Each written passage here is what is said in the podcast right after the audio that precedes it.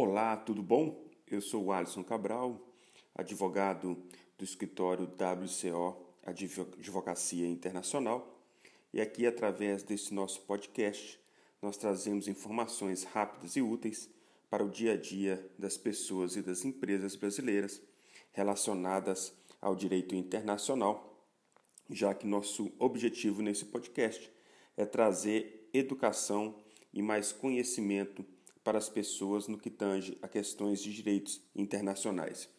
É, hoje eu gostaria de falar com vocês sobre, nos últimos, nas últimas horas, está sendo muito anunciado o acordo entre Brasil e China. Sabemos que o presidente Bolsonaro está na Índia em visita e nessas últimas horas o Brasil assinou 15 acordos bilaterais com a, a, a Índia, é, seguindo o que o, o, Brasil já fez com outros países com o presidente Bolsonaro.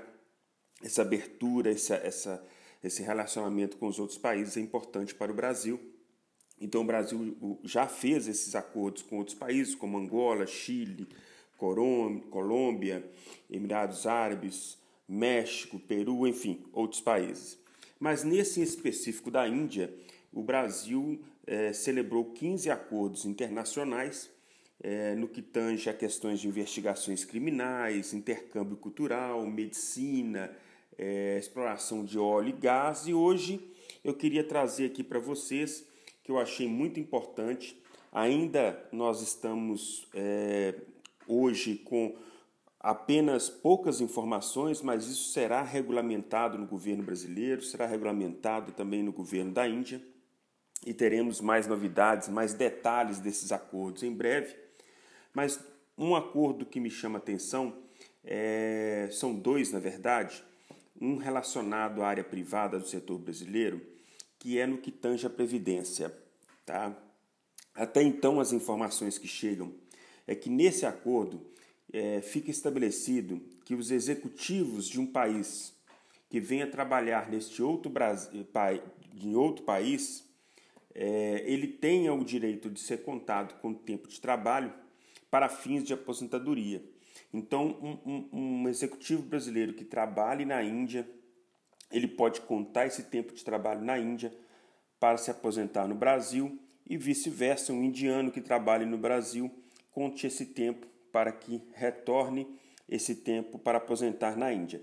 A informação que nós temos, a, a que chega pela imprensa, é que este acordo atinge aos executivos, mas eu acredito que esse acordo será estendido para todo tipo de trabalhador, já que essa é uma reivindicação é, internacional de relacionamento entre aposentadorias, um tema que nós vamos falar em breve aqui. Outro o tema importante relacionado à previdência é que neste acordo, agora para as empresas, é, elimina esse acordo a dupla contribuição previdenciária. É uma revisão do acordo de que elimina a bitributação entre Brasil e Índia, que já existe desde 1992. Então, nós teremos aí em breve novas alíquotas atualizadas, é, bem como mais detalhes dessa bitributação, para que a contribuição previdenciária ela não seja paga sobre o mesmo fato gerador no Brasil e na Índia, entendeu?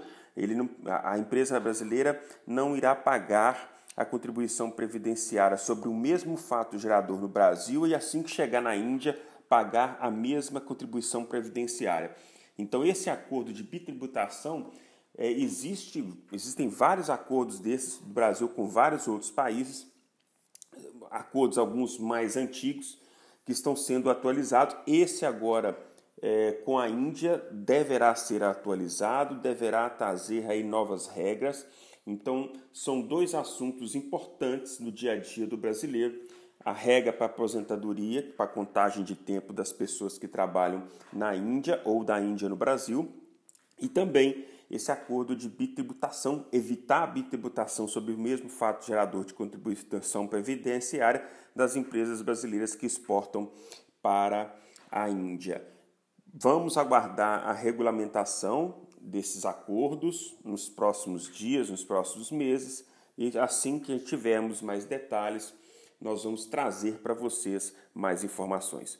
Muito agradeço a sua atenção, a sua audiência e espero revê-lo em um de nossos próximos episódios. Obrigado.